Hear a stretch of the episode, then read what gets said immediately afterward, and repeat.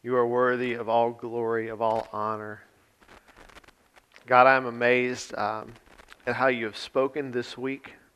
I'm excited about the word that you have for us today.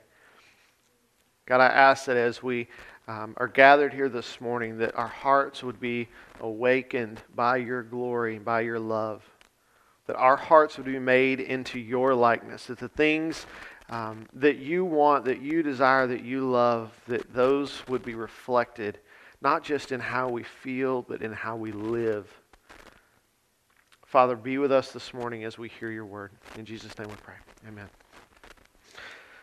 All right. Thanks, team. Now, Leah did not know this this week, um, but I spent a lot of time in the book of Revelations, which I don't think is an accident. As you guys saw, we read several passages out of there this morning. Um, and I just, again, I want to point that out because I, I always want to keep before you when the Lord is speaking. As God is revealing himself to us, his people, we want to bring uh, attention to that, right? That's why we're here.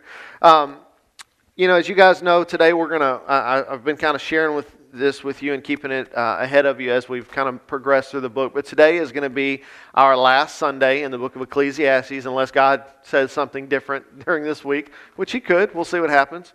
But I believe that today will be the end of this book. And, and what is tempting for a person like myself is, you know, in the event that anybody missed a Sunday or they missed something that God said, is to, to try to recap everything that God has taught us over this last year. But as you can probably imagine, that would not um, be, uh, we wouldn't be capable of doing that within this setting today, nor would it be kind for me to try to put a year's worth of teaching in one Sunday. Can we agree on that? Yeah, okay. So we're not going to do that, all right? However, it is good for us um, to really take a, a long, good look at the overarching theme that God's had for us in this study this year, right?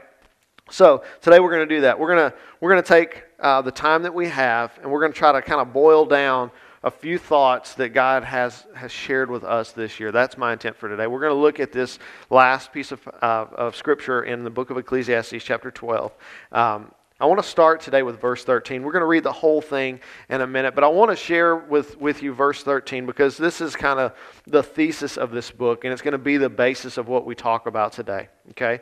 So it says this Ecclesiastes 12 13. It says, When all has been heard, the conclusion of the matter is this fear God and keep his commands, because this is for all humanity. If you'll recall, when we looked at this at the beginning of this study, we, we talked about the fact that fearing God means that we are living in right relationship with Him, right?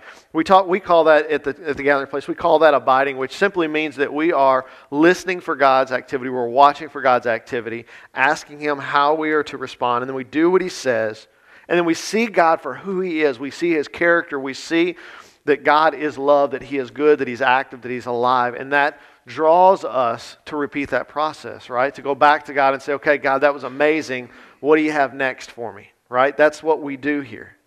We talk about that regularly in order to keep our focus on that because what we know happens often in our lives is we get busy with the things that are going on in life and we tend to lose our focus. So that's why we talk about it all the time because we don't want to let other people or culture determine how we live. We want to let God determine how we live. And God created us to be in relationship with Him. And we want Him to be the one that's guiding our lives. That's how He created us in the beginning when He created Adam and Eve. The purpose of that relationship was for us to walk with Him, to live in perfection in the garden. And that's what we are striving for. That's why Jesus came, and we're going to talk about that. But the first point I want to make today, and this comes out of verse 13, is that we are to know God personally. Okay? And we talk about at the gathering place that we do that by experience.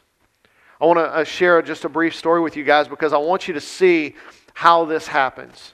I, I shared with you guys last week that I'd read in one of my daily readings for that day. I said it was in one of the prophecies, but I couldn't remember which, which one. But this idea of, of, of knowing God in a way that we're that we read his word and we're changed by it and it changes how we live after life group last week i was talking through that with russ we were outside by ourselves and i shared that idea with him um, that that what I want for me and for you is that we would read, we would understand, we would obey God's word. And I know that sounds super simple, but that is the goal, right? It's for us to know God by, by living out what He's called us to do.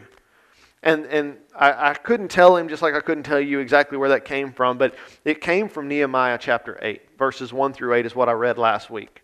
Um, but I didn't tell Russ that because I couldn't remember it. Okay? But uh, read with me Nehemiah 8, verse 8. This is what I read last week. It says, They read out of the book of the law, translating and giving the meaning so that the people could understand what was read. And for me, as your pastor, that's a really important passage for me, right? Because it's my job, my responsibility to read God's word and then to relate it to you in a way that you can understand, a way that you can grab hold of it and own it for yourself. Well, later in this week, Russ sends me a text and it just says Ezra 7:10. And I want to read that for you this morning. It says, "Now Ezra had determined in his heart to study the law of God, obey it, and teach its statutes and ordinances in Israel." And if you look at that passage in your Bible, there's a little, uh, I almost said link. That's not what's in a paper Bible, but you follow what I'm saying. There's a little, little letter there, and if you go to the margin and you read where that's pointing to, guess where it's pointing to? Nehemiah chapter 8, verses 1 through 8. And so when that happened, that's an experience with the Lord. God put a thought on my heart. I shared it with another believer. And then he texted me that week. He's like, hey, man, and I think Russ is writing a, a commentary on the book of Ezra right now. But he didn't know that what I read was out of Nehemiah chapter 8.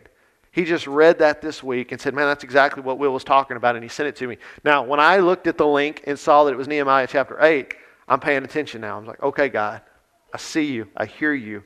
What do you have for us? What are you trying to say?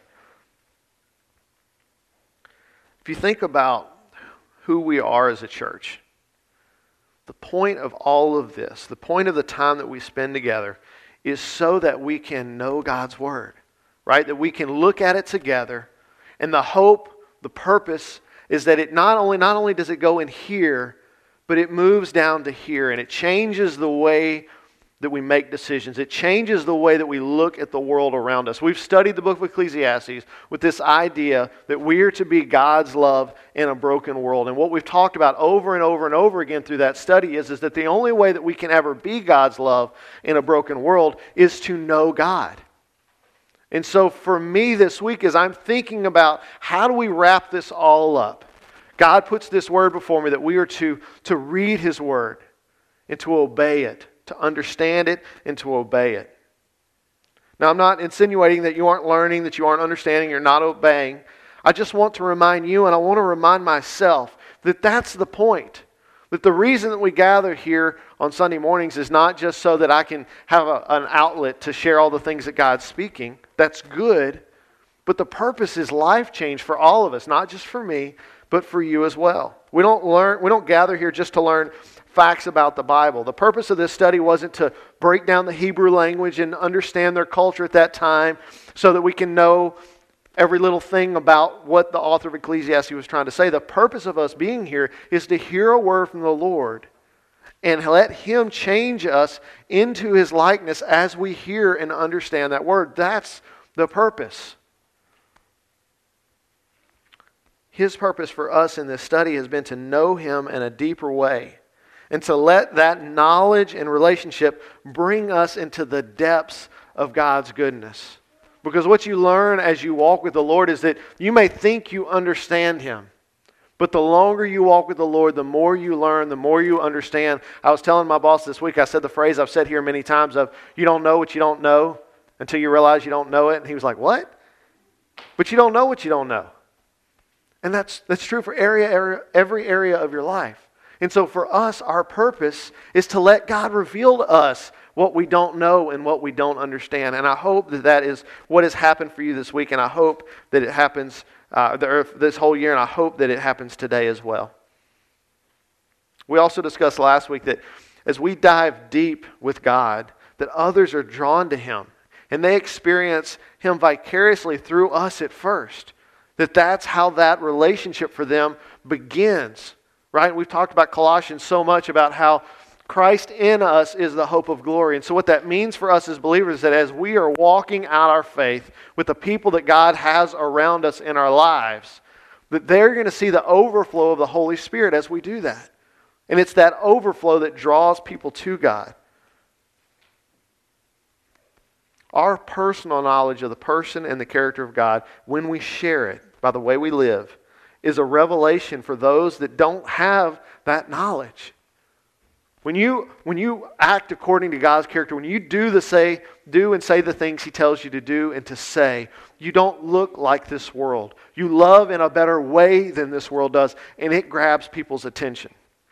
It's revolutionary for them to know the love of God in a church culture that has for so long taught only the rules and not talked at all about the relationship.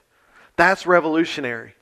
When you, when you talk to somebody and you tell them about the experiences that you're having with God and the things that God is speaking personally into your life, most often people are like, What? God speaks to you? And they think we're crazy, right? You've experienced that before. But we know by experience that, and, and God says, we looked at this last week, that He is a good shepherd, and His sheep know His voice. God is more than capable of speaking to us in ways that we can understand. As you know, when we began this study with this last passage, we're, we're going to read it again today in just a minute because I want to remind us of all that God has spoken. Rather than just repeating the first message, I want to share with you my heart today in hopes that Christ will grab your attention this morning like He's had mine this week. This has been a really neat week for me because it was not one of those where I had to look at a piece of Scripture and try to figure out and decipher what the Lord was trying to say because we've been through this for a year. So this week was really enjoyable for me because I'm able to, to think about all the things that God has already spoken this year and then ask Him, what is it that you want me to focus in on today? As we wrap this up and put a bow on it, where do you want our hearts and our minds to be this morning? So let's read verses 8 through 14 and talk about it a little bit. Beginning of verse 8, it says, Absolutely hevel. It says futility up there, but remember we talked about that word being translated as hevel. Absolutely hevel, says the teacher. Everything is hevel. In addition to the teacher being a wise man, he constantly taught the people knowledge. He weighed, explored, and arranged many proverbs. The teacher sought to find delightful sayings and write words of truth accurately. The saying of the wise are like cattle prods, and those from masters of collections are like firmly embedded nails. The sayings are given by one shepherd. But beyond these, my son, be warned. There is no end to the making of many books, and much study wearies the body. When all has been heard, the conclusion of the matter is this fear God and keep his commands, because this is for all humanity. For God will bring every act to judgment, including every hidden thing, whether good or evil. Now, the three main points that I made when we looked at this at the beginning of this year is that our lives are temporary that we're to love and obey God, and that we're to look at the end to give us perspective on how to live in the present. Right? We've been through that. We've talked about that a lot this year. We talked a lot that first Sunday about how we are so easily distracted by the world. Right? And this year, with the hurricanes, with COVID, with all of the things that have been going on this year, it's been even, for me at least, I can only speak from my perspective, it's been easier to be distracted this year than it's ever been in my life. Because there are so many things that are wanting my attention all the time. My point when we talk about this is that we often miss out on what God is doing in the world around us and in our own lives because we get distracted by the world. My thoughts this week have been in the areas of how are we living right now, today, in light of what we've learned this year? How are we living right now? What has this study changed about how you live? Life is temporary, and we've experienced that firsthand in the world and in Scripture, right? There have been thousands of people that have passed away due to COVID. We know more than ever the value of life, and that we are to hang on to that with with every bit of being that we have. We don't want to waste any of it because life is precious. In order to help us get this message deep into us today, we're gonna, I want to use a very specific example of what it means to value life. Because for me, as I look at this book, I'm looking at a man who lived his whole life. At the end of his life, he said, I've, I've studied everything, I've done everything, I've gone everywhere. I've been everywhere, man. Sorry, I couldn't help it. Just want to get your attention. At the end of his life, he said, This is what's most important fear God, and obey His commands. So today I want to use a very specific example of what it means to value life, okay? And it's an appropriate example. I don't know if you know this or not, but it is Adoption Awareness Month, and today is Adoption Sunday. I did not know that today was Adoption Sunday until this morning, okay? But the Lord is speaking. I knew it was Adoption Month, but there was a very specific thing that happened this week that I wanted to share with you guys, and I want you to think about, okay? And I'm going to be honest with you. It's about to get real in here, okay? So you need to prepare yourself for that. As you guys know, there was a vote on an amendment with the following wording. We all voted it on it this week. To protect human life, a right to abortion and the funding of abortion shall not be found in the Louisiana Constitution. Now, my goal today is not to discuss this Constitution or how you should have voted. What I want us to do today is I want us to consider the following questions as they relate to the value of life. I want you to ask yourself these questions. If you voted yes, affirming your pro life stance, does God think that your job is done now? What's the role of the church in the lives of the women that, for a multitude of very complex reasons, desire to abort? How has your personal relationship with God shaped your view of human life? Church, we've had a lot of conversation over the years about how many of us were fed up with the church because they would preach one message and live another, right? We all know that. We feel that in our bones. We've been burned by dead religion. But, church, I want you to hear me say this. If we protest at abortion clinics, if we march for life, or we vote against abortion, and we don't step up and take care of the mothers and the children that are in, impacted by those decisions, we are no better than the ones that we are fed up with. Life is precious, and every baby, every child, and every adult are image bearers of God, and we need to see that. We need to understand that our vote, our march, our protest, whatever it is that you decide that you need to do, is much bigger than a moment. As professing followers of Christ, we should value life in a way that Christ did by being willing to give up our lives for the sake of others. Think about this.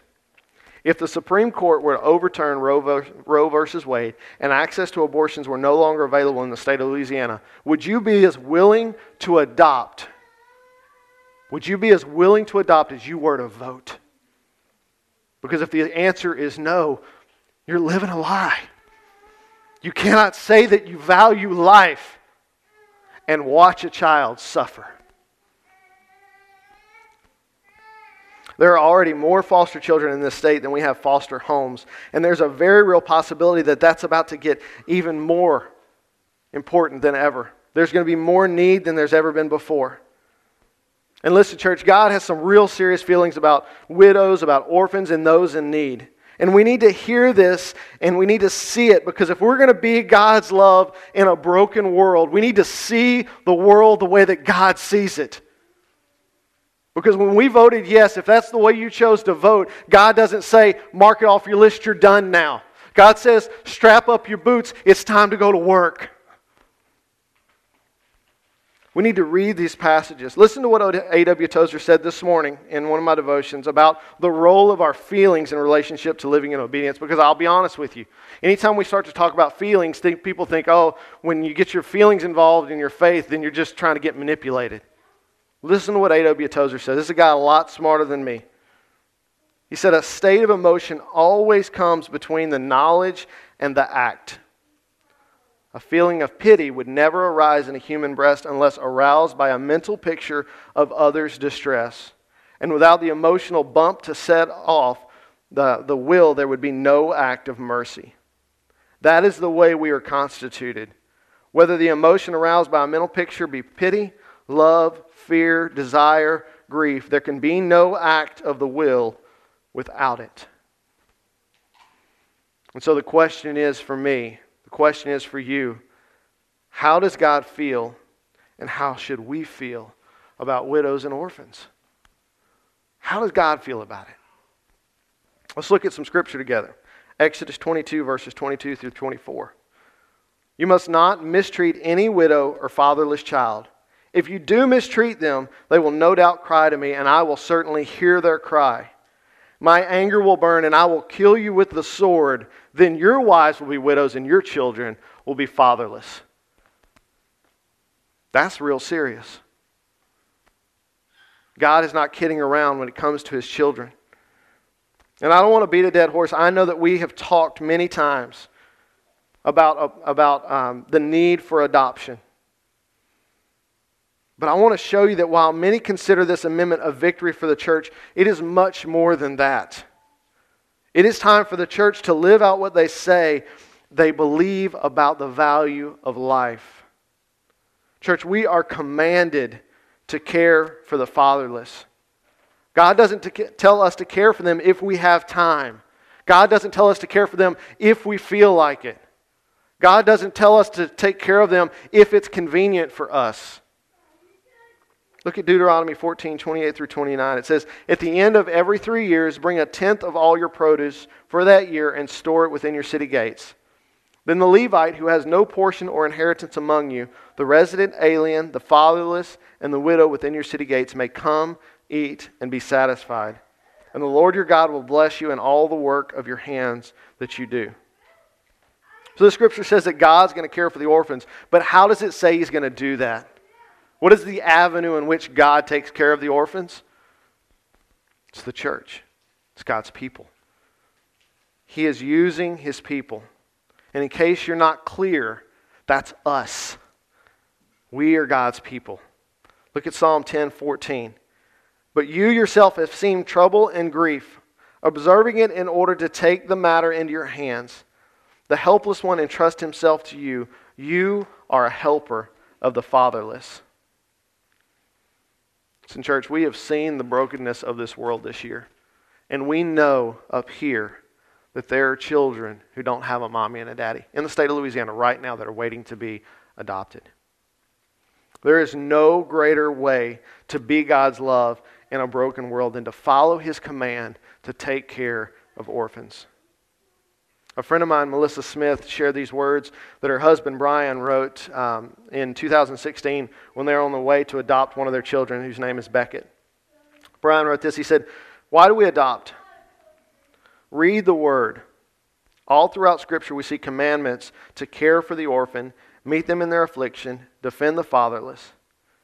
God has concern for the orphan, and from the days of Moses on the teaching, on to the teaching of the apostles, he commanded his people to meet the needs of the orphan. There is no mention of a calling to do so, just commandments.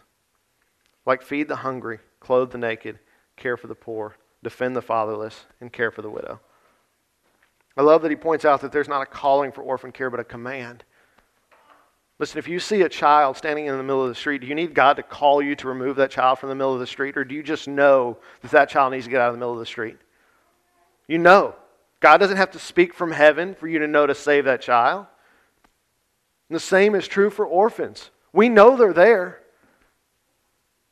But what do we do about it? If we've learned anything this year, it's that life is hard and it's unfair, right? We defined Hevel as the fact that the world is upside down, that it's broken, that it's not the way that it should be. And as difficult it is, as it has been this year for you personally, can you imagine doing that without your mom or your dad? Can you imagine living through 2020 with no mother and no father to care for you? A mom or a dad to say, it's going to be okay. I know you're scared, but it's going to be okay. Listen, I know more than most all the things that go through your mind when you think about adopting a child. And it's hard, and it requires sacrifice. But isn't that the very thing that Jesus role modeled for us? That we were in need, and He gave His life for us. Have you considered how much harder it is for orphans' lives with no parents? than yours could ever be by adopting a child? Have you thought about that? You think, Will, that's going to be a really hard thing to do for me and my, for my family. But can you imagine growing up without a family? Church, again, we need to get ourselves, our selfishness, out of the equation. The idea that there are children out there with no one to love them and care for them should break all of our hearts. And if it doesn't, you need to spend some serious time on your knees with the Father and let Him work on your heart because it affects Him in a very real way. Now, I'll admit, I don't want to give you an easy out on this. But for the sake of not making anyone feel manipulated, I do need to say that there are a lot of ways that you can take care of orphans without adopting a child. That is a very real thing, okay? And we've been through those avenues before, and I don't want to take up a lot of time with that today. But if you're unclear as to how you can help with orphan care without actually adopting a child, you can come see me. You can see Bethany. You can see the Westbrooks. You can talk to the Meeks. We've got plenty of people in our church who know what that looks like, okay? You talk to Miss Crump right here, too. She got some info. There's a real need out there. We've used orphan care today as the example, but listen, church, I want you to hear me say this. I got real strong emotions about adoption. You guys know that. That's not a surprise. Okay? But this same level of intensity, this same level of energy, I have that for everything that God has told the church to do. We're using adoption today as the example, but you need to understand that when God gives us a command, it is this important. What I want us to see and understand that when, when, when the author of Ecclesiastes says to obey God's commands, he means all of them, not the ones that we want, not the ones that are easy. Listen, we cannot say that we desire to know God personally if we're not obeying and living the way He has spoken for us to live. Okay, so point number two I want to make to do is do what God has commanded. Because God's not mysterious about what He wants for us, from us, for in our lives, right? It's not a mystery. God's given us clear direction on how we are to love Him and how we are to love our neighbors. We spend a lot of time talking about that. And if we're honest, loving others the way that God does is difficult, right? It is hard to love others the way that Jesus does. Let's talk about some hard stuff for a minute. I've been, I've been watching this show. I don't know if you guys have seen it. It's on Apple TV called The Long Way Up. Anybody watch that? No? Okay. It's a cool show. If you have Apple, check that out. Okay. It's this guy, Ewan, uh, Ewan, Ewan, I'm sorry, I was saying it wrong. Ewan McGregor. You guys know him as the young Obi Wan Kenobi in Star Wars movies. Okay. Everybody know young Obi, not the old one from the originals. Okay. Yeah, young. That's Ewan. Okay. Ewan and his best friend, Charlie Boorman, um, do these trips. This is the third time they've done it, where they'll go like thousands upon thousands of miles on motorcycles to see the world. Okay? And in this particular um, series, they started at the very most southern tip of South America, and they're driving all the way to Los Angeles on motorcycles. It's a really neat show, and they, they video the whole thing. It's just these two guys on their motorcycles. Okay? During one of the, not this last episode, but the one before that, Ewan shares a story from his first trip they called The Long Way Round. Okay? And on the long way round, they started in London and they drove to New York. Not across the ocean. That doesn't work. They went the long way round. Okay? And he tells this story that when they're on that trip, they're in this very remote part of Mongolia where the terrain was extremely treacherous. There's no roads. They're literally like off roading on these street bikes. And they're only making 20 miles or so a day, and they're falling over constantly, and they're miserable. And so Ewan and his buddy Charlie, they stop, they get their maps out, and they start to make a plan. And they realize that if they went north about a day's ride, they would be back in Russia and they could get on a highway and just skip that part of the trip. And they decide that's what we're going to do. And so they call the producer, who's typically following them in a, in a truck with all the crew and camera and all that. They called the producer and told them what their new plan was. And the producer said, You can do whatever you want to. But he said this He said, Remember why you're doing this. Remember why you're doing this. The whole point was for adventure for them. They wanted to see the world. But just because things got hard, they wanted to skip out on it. And so that was the motivation they needed, okay? And so they continued on through Mongolia, okay? When they finally get to their final destination, they, they go and they visit this orphanage. And when they walk in, they're introduced to all their kids, and there's this little toddler who's very quiet. She'll only speak to one of the other little girls, and they share with her that she's two years old. And they said that she was found two days prior to that wandering the streets by herself. And they brought her into this orphanage. Well, Ewan immediately fell in love with this little girl, and he very quickly made the connection. If I would have changed my trip because things got hard, I would have missed the opportunity to adopt my daughter, Gemma. Listen, church, life often gets hard. And what our flesh wants to do is to take the easy way out, right? We want to avoid the parts of life that are difficult. And we avoid God's commands when they look difficult because those things are hard, but we're missing the point. We're missing that knowing God in that specific way is important. God is trying to reveal himself. And have you ever thought about the fact that when God tells you to do something, it's hard because you're not supposed to do it by yourself? We hear a word from God and we go, God, that's a big thing. And He's going, I know you need me to do it. That's the point. The whole purpose of all of this is for us to learn to walk with God through those hard things so that we can know Him. The problems that we have had in churches in the past is that no one was willing to do the hard stuff. No one was willing to follow God. The church felt dead because no one was willing to obey what God was saying. That's where our frustration comes from. That's the frustration of people saying one thing and living a different way. What's missing is obedience. What's missing is a reliance on God. It's faith. The author of Ecclesiastes wrote all this down so that we could see from his life an example that the world is difficult. His conclusion is that we must live in a right relationship with God and do what he says. We can't live in right relationship with God and not do what he says. That's not how it works. If you're not doing what God says, you are not in right relationship with him. And look again at verse 14. Let's read this together. It says, For God will bring every act to judgment including every hidden thing, whether good or evil. Now, we understand that we live under grace because of what Jesus did for us on the cross, that He died for our sins. But I think that we forget that just because God has given us His grace, it doesn't mean that God is blind. God's grace doesn't hide our disobedience from God's eyes, He still sees it, right? We use grace as a get out of jail free card to not do what God's telling us to do. But if we are ignoring God's most basic commands, we cannot expect to know Him because we're not living the way He's called us to live. Just to be clear, we are forgiven, but Scripture also tells us that we're going to stand before God and give account for our actions. We are going to receive His grace, yes. We're going to receive His mercy, yes. But I don't know if you've ever been trouble with a parent, but when you got to stand there and you know they're going to forgive you, but you got to confess your sin, that's not a fun moment. Look at Psalm 90, verse 8 with me, because I want us to understand this. It says, You have set our iniquities before you, our secret sins in the light of your presence. God gives us His grace and He gives us His mercy, and we need it. We desperately need it. But it doesn't mean that God ignores our disobedience. Look at 1 Corinthians verses 4, 1 through 5. It says, A person should think of us in this way as servants of Christ and managers of the mysteries of God.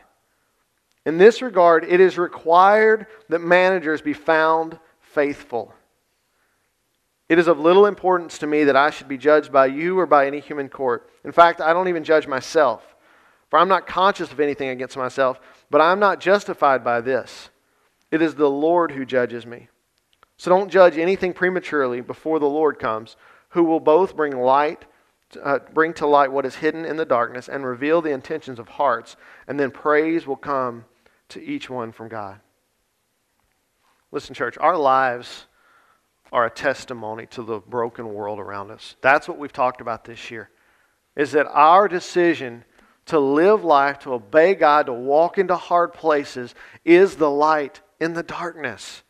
That's how we bring God's love into a broken world. It's not by coming to church on Sunday mornings and sitting in a pew and singing some songs and leaving feeling good about ourselves.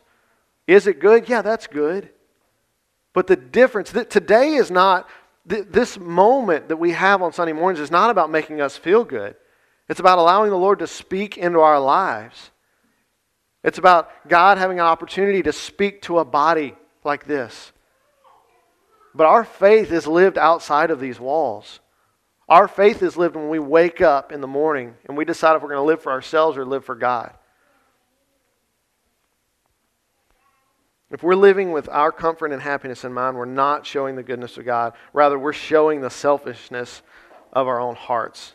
And if we use the same example of adoption, the world knows that orphans should be taken care of, right? If the world didn't know that, we wouldn't have the foster care system. If the church was following God's commands, that agency would have a lot less to do. There's still a role for them. But if the church was being the church, there would not be children waiting right now. I've been told before that there's a large turnover of, state social workers because of the incredible, incredible demand that are put on these people. They go into really hard situations and they have to make life altering decisions in, in the lives of children and adults. And then often what they're then faced with is the fact that they've had to remove a child from a home for a lot of different reasons, and then there's nowhere for them to go. And very quickly they get burned out because they've got all this responsibility and no resources to work with. And, church, what I'm saying is that if we were living in obedience to God's command to take care of orphans, we would go out into the world and we would meet those social workers, and their jobs would get a lot easier because not only are they getting quality homes for kids to live in, but they're getting a light brought into their life too because of Christ who's in us. The purpose of all this is so that we can know God and to make him home, make him known.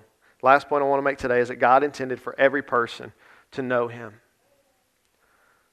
We've talked about this all year that in the beginning, God created us with one goal in mind. We were created to live with him in the garden, walking together, enjoying his perfect creation. That's why we were created. God didn't create us and then make the world hard so we'd have to suffer and learn how to do it with him. We know that the world is broken because sin entered the world through disobedience of Adam and Eve. And after that happened, we were separated from God and from his perfection. But God has been working ever since to restore that relationship. God wants to bring his people back to himself. And we know the story. We, we've read through Exodus when God delivers the law, and he did that to show our need for him, to point out to us that we are not inherently good. We are born with sin in our lives, and we are separated from him by that sin. That was the purpose of the law, to show us that. But he didn't just stop there. He didn't just point out our sin and say, okay, you're sinners, congratulations. He went a step further and he sent his son who lived a perfect life, who never sinned, who walked this earth, healing people, taking care of people, loving people in a way that had never happened before. And then he sacrificed his own life to repair the brokenness in the world. He gave himself up. He took the punishment that we received, or that we should have received. And he did that for you and he did it for me. And look, I want to say if you're if you're here today and you've never heard that message before or you're not sure what I'm talking about, please come talk to me afterwards. If you've never accepted Jesus Christ as your savior, if you've never experienced the goodness of God's grace, I'd like to share that with you. If you are here today and you have received the gift of salvation, it's imperative, church, that we share that with other people, that we don't keep that for ourselves. God came and He gave Himself to this broken world so that we could know Him and experience His love. The world discovers God's love when we share who we know God to be. We talk about this in new member training that we are to know God by experience progressively more and more every day. And when we are living that way, when we are pursuing God daily, His love is coming out of us. That's the way He intended it to be. The world discovers God's love and we show people who He is by the way that we live. Listen, I've, I've said a lot today about living in obedience, but I want to leave you with this final thought, okay? If we speak of God's goodness, if we quote His words, put Scripture on our social media, and then we live only for ourselves, we're part of the brokenness. We're not bringing God's love, we're bringing more brokenness. Church, we got to be who we say we are. And I, I say this all the time, and I, I hope that you hear my heart that I'm not pointing fingers at anybody today. I don't write these messages with a person in mind. I write down what the Lord shares with me. Okay? God's desire is that we would worship Him in spirit and truth. And that means that we're the same people that we say that we are. That the things that we claim are important to us are actually important to us. That means that we're living for God and not for ourselves. But, church, we need help. We can't do that in our own power. Look at verse 11 in Ecclesiastes chapter 12 with me. He say, The sayings of the wise are like cattle prods, and those from masters of collections are like firmly embedded nails. The sayings are given by one shepherd. We broke that down in the first message, but I want to say this. Life is hard, and sometimes we need God to use a cattle prod to push us into the right direction. Remember, we talked about how cattle, when cattlemen work them, they use it's like a taser on a stick, but not quite as powerful. Because the cattle need to go into a pen so that you can safely handle them. But the cows don't want to go there. They're scared of it. Makes a lot of noise, doesn't look natural. They're not, they're not having it. And so you use the cattle prod to gently push them into where they need to be so that they can be taken care of, so that they can get the things they need in order to live a good life and grow to their full potential. And church, these words, these words of wisdom, these words that we've spent a year looking at, are those cattle prods. It's God's desire for us to move into the. Y'all saw what I just did there? Move into. It just happened, and I had to say it out loud. Sorry, my dad. It happens. Can't get away from it. God wants to use this study in conjunction with all that we've experienced this year to gently push us into the places that we need to be, into the hard places that He's commanded and called us into, so that we can grow to our full potential. And as we do that, we are God's love in a broken world. Even though the process is scary, we still need to go. This study's been our cattle prod. We're a group of men, women, and children who are called to forsake everything for the sake of the gospel, for the sake of letting the people around us know the love of God, to experience the same things that we have experienced. It's good and it's healthy for us to do that. God loves his people. And I looked this up yesterday because I didn't know the number, but there are 7.8 billion people on this earth. And God wants every one of them to know that he loves them. And we're the way that's going to happen. This little church, not saying the responsibility is all ours, but we have a portion of it, right? We're about to enter um, a season of Advent. I know people don't like talking about Christmas before Thanksgiving gets here, unless you do. My brother-in-law, and my brother's already got his Christmas tree up. Whatever, you do you, okay? But listen, we're about to enter a season that's all about Jesus. And what a great opportunity for us to be able to share this message of love and of hope that God has. I've, God's already given me the title for this Advent season's messages. It's going to be called A New Beginning because we all need a new beginning, right? We're done with 2020, okay? And Jesus is that new beginning. We talk about it every year, okay? But we're going to look at that this year. We're going to see how God is calling us as a people to share that love in this world.